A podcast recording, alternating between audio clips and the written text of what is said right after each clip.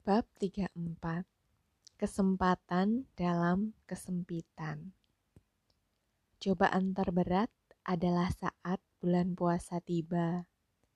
Karena selesai kerja minimal pukul 12.00, maka aku tak pernah melaksanakan sahur. Sahur jarang-jarang. Alhasil, keesokan harinya, jika matahari sudah naik di atas ubun-ubun, perutku mulai ngerok keroncongan.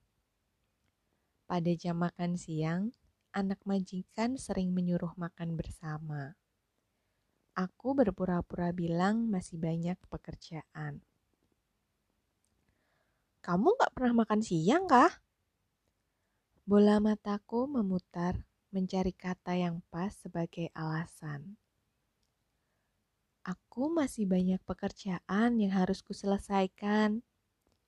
Jawabku mencoba acuh kembali ke dapur mengambil lauk. Istirahat makan siang dulu, katanya kamu pengen gendut. Rayunya agar aku mau menemaninya duduk. Kalau kamu gak mau makan, temani aku makan. Biasa, tolong garukan punggungku gatal cengirnya manja. Kebiasaan anakku sebelum dan bangun tidur itu harus digaruk punggungnya. Tapi kalau ketahuan orang tuanya, dia pasti kena marah habis-habisan.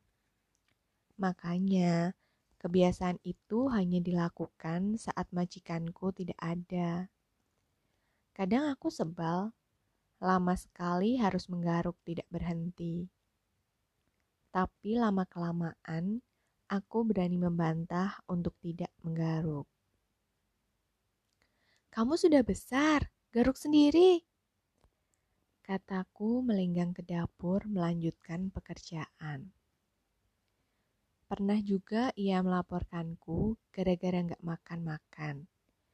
Nyonya hanya menjawab, Aling kalau makan agak siangan, biasanya jam 3. Oh ya, batinku.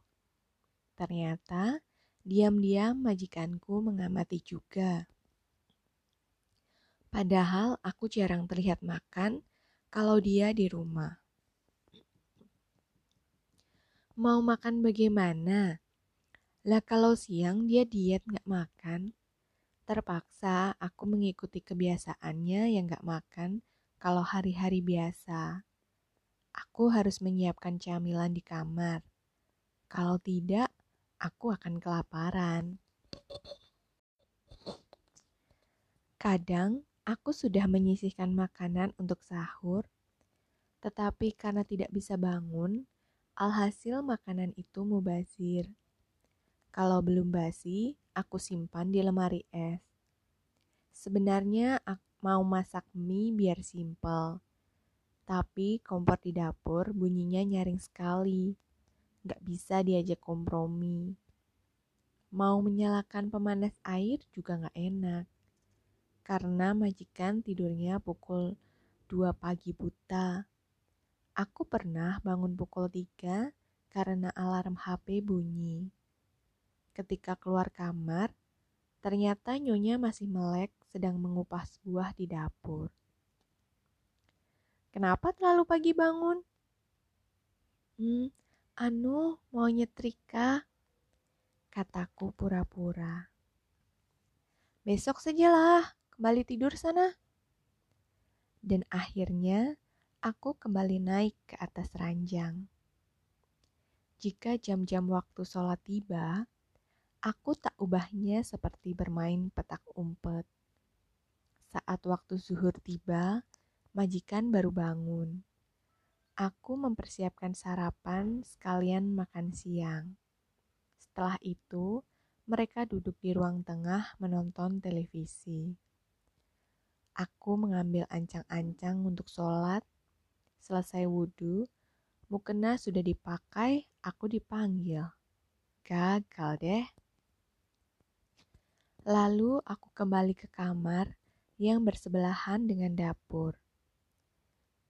Pura-pura nyuci piring, tapi mata lirik-lirik mencuri kesempatan. Saat sujud, kadang suara sandal majikan terdengar menuju dapur. Secepat kilat mukenaku tarik, rambut jadi acak-acakan seperti bangun tidur. Mukena kulempar saja ke dalam lemari. Lalu aku melanjutkan aktivitas. Kalau sudah begitu, jamak awal dan jamak akhir menjadi pilihan. Daripada tidak melaksanakan sholat, rasanya mengganjal dan bersalah. Melaksanakannya pun mencuri sembunyi-sembunyi. Aku pernah masuk ke kamar tempat gudang cadangan. Kamar itu terlalu kecil dan sempit, tidak bisa untuk sujud dan rukuk pas salat. Pasti kepentok pintu. Pintu harus dibuka dahulu agar leluasa. Tetapi suara dari ruang tengah menandakan televisi masih mengudara. Pertanda majikan masih bangun. Aku kalah pada keadaan.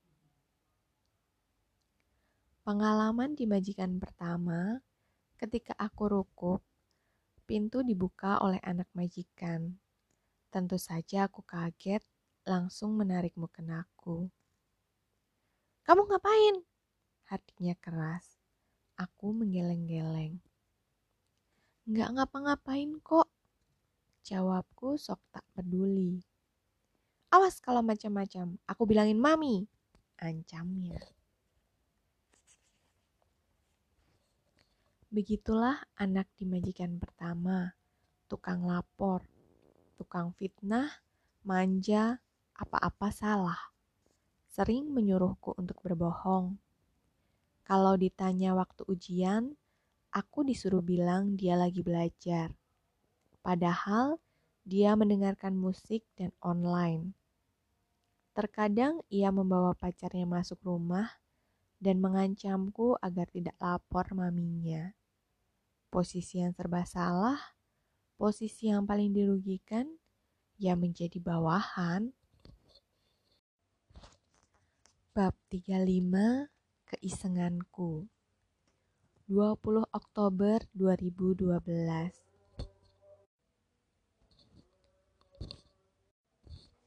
Baru saja menyelonjorkan kaki dan merebahkan tubuh, pintuku diketuk tiga kali oleh nyonya. Aling bangun! Aling bangun! Tuan mau pulang makan mie. Oke, aku turun. Jawabku kesal dengan hati gondok. Lalu majikan naik ke lantai atas. Tinggallah aku menanti tuan pulang sambil mempersiapkan masakan. Tuan pulang sempoyongan, bau arak tercium sampai jauh. Saat ku ambil tas kerjanya, baunya membuatku ingin muntah ia bicara tak jelas, lalu menyuruhku menyiapkan mie kuah. Tuan minum wine? Tanyaku menebak. Kok kamu tahu? Aku hanya tersenyum. Aku mandi dulu. Kalau aku turun, makanan sudah harus siap. Perintahnya. Baik. Aku mendengar mereka di lantai atas, tepatnya di dalam kamar berkelahi. Aku tak berani mengusik. Setengah jam aku tunggu, tetap tak berhenti. Saling sambar kata, saling bicara paling keras dan terdengar pukulan. Aku gemetaran di depan pintu kamar mereka. Mau mengetuk tidak jadi. Tapi kalau tidak, kapan aku bisa tidur? Akhirnya aku beranikan diri mengetuk. Tak ada jawaban. Mereka tetap bertengkar. Di ketukan ketiga, aku kena damprat. Akhirnya, mie itu kutinggalkan di kamar kerja. Aku turun masuk ke kamar. Pukul 01.30, majikan berteriak. Di mana mie ditaruh? Aku tergopoh-gopoh naik mengambil mie, lalu kembali ke bawah turun. Oleh karena campuran perasaan iseng dan jengkel, akhirnya tangan dan otakku bekerja membuat tulisan tentang apa yang kurasakan. Tulisan berikutnya adalah hasil keisengan itu. Ternyata, walaupun mereka dilimpahi banyak harta, kebahagiaan tetap tak bisa diraih. Aku menulisnya dengan judul Monolog Tiga Hati. Bab 36 Monolog Tiga Hati Lisa Kau lelaki yang kunikahi 40 tahun lalu. Kau lelaki yang kucintai untuk pertama kali dan kau juga lelaki yang aku harap menjadi persinggahan terakhirku. Malam ini, tepat pukul 01.30 kau pulang Aku menunggumu, dan pembantu kita terkantuk-kantuk pula menantimu. Aku menyuruhnya lekas tidur. Sudah saatnya dia beristirahat. Tapi karena kecintaannya mengabdi pada keluarga kita, ia rela mengesampingkan istirahatnya. Kau menelponku meminta pembantu kita membuatkan mie dengan kuah sup sapi kesukaanmu. Aku tentu saja murka. Ini sudah jam berapa? Kau malah dengan santainya berkata, Ini tugas dia sebagai pembantu rumah tangga. Ah, kau lelaki yang dulu pernah melamarku dengan penuh lemah lembut, kenapa jadi segarang ini? Kata-katamu tidak sempurna, setengah meracau. Aku tahu kau pasti mabuk. Aku tak menantimu di bawah untuk sekedar membukakan pintu atau menyambutmu dengan penuh rindu. Aku merasa itu tak perlu. Pembantu setia kita telah menyiapkan masakan dan menantimu. Dewi Pintuku diketuk oleh majikanku ia memerintahkan untuk memasak mie kuah sapi kesukaan tuanku. Padahal baru saja aku merebahkan lelahku dan mengisinya dengan membaca buku juga menulis. Kegemaran yang amat ku nanti waktunya tiba. Aling, kamu bangunlah. Tuhan Tuhan memintamu untuk membuatkan mie kuah sapi. Dia sedang on the way. Perintahnya keras. Oke, ku jawab singkat saja. Lalu terdengar suara kakinya menggema menaiki anak tangga ke lantai dua. Air rebusan itu belum juga mendidih. Aku menunggunya sembari online. Pintu kubuka lebar untuk menunggu tuanku kembali. Lama sekali.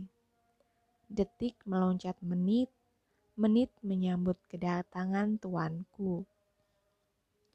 Dengan tampang sempurna kumal dan bau alkohol dia datang. Aku mencoba mengukir senyum. Sejengkel dan sesebal apa pun aku, aku selalu bisa menarik kurat wajah tak sukaku menjadi senyum menawan. Itulah keahlianku berganti topeng. Ataukah aku memang punya bakat menjadi seorang aktris? Ah, abaikan pernyataan terakhirku terlalu berlebihan. Halo tuan, kamu minum wine? Tanyaku di sela-sela menaruh tas kerjanya di kursi seperti biasanya. Kamu tahu aku minum. Buatkan aku mie, chargerin ponselku. Ia melinggang ke atas. Oke, okay, I do. Benny. Cinta, maafkan aku atas keterlambatan ini. Bukan aku sengaja ingin lebih lama di luar, tapi ini murni pekerjaanku di kantor ada beberapa relasi tiba-tiba datang dari luar kota. Tentu saja aku menyambut tamuku penuh sukacita. Ini untuk maaf yang pertama. Kumohon pahamilah. Sayang, maaf untuk kedua kalinya. Karena tadi aku tak sempat menemanimu makan malam. Tersebab hal pertama, relasiku mengajak makan bersama merayakan kesuksesan proyek kami. Mereka memaksaku minum seperti kebiasaan kita jika ada hal yang membahagiakan. Kita teguk cairan berwarna merah keunguan itu. Seharusnya kau juga ikut di sini menemaniku, cinta. Tetapi aku tahu kau terlalu lelah karena tak tidur semalaman gara-gara meminum teh susu yang kita beli kemarin. Cinta, harusnya kau tak membentak pembantu kita. Ini murni kesalahanku yang mengabaikanmu dan lupa akan kewajibanku sebagai suami yang harus pulang menemani hari-hari bersama istri tercintanya. Kita bertengkar hebat, kau mencaci makiku dengan segala kecurigamu. Aku setengah sadar dan melontarkan ucapan yang sangat pedas. Tak ada yang mau mengalah, Tak ada yang kalah. Semoga pertengkaran ini semakin mengukuhkan cinta kita, bukan semakin melesakkan luka di dadamu. Lisa, lelaki abadiku, terlalu perih ucapanmu tadi. Aku seakan asbak untuk mematikan api rokokmu. Aku sadar kau masih dalam pengaruh alkohol tapi tamparanmu membekas di sini, di hati. Bukan memar yang kurasakan sakit, tapi hati ini seperti kelinci yang dikuliti. Jika esok tiba, kuharap cinta itu masih bertengger menjadi satu-satunya tangga nada di hatimu. Dewi Nyonya menangis sesenggukan Suaranya memilin pedih di hatiku. Apakah cinta bisa memadamkan bara api? Atau malah semakin menyulutnya menjadi besar? Entahlah, yang aku tahu, cinta tak melulu menawarkan bahagia, tapi kadang menyengsarakan sesekali. Semoga jika kelak aku menemukan cinta yang sejati, Cinta itu akan membimbingku, tak pernah melukai atau mengkhianati. Semoga tidak dan tak akan pernah. Pemilik tulang rusuk yang kucintai, sampai bertemu nanti saat cari-cari waktu merapatkan pegangannya, mengisi celah-celah yang berspasi. Saat itulah aku ingin kau mencintaiku dengan hati. 20 Oktober 2012 2.30 AM Valais, Hong Kong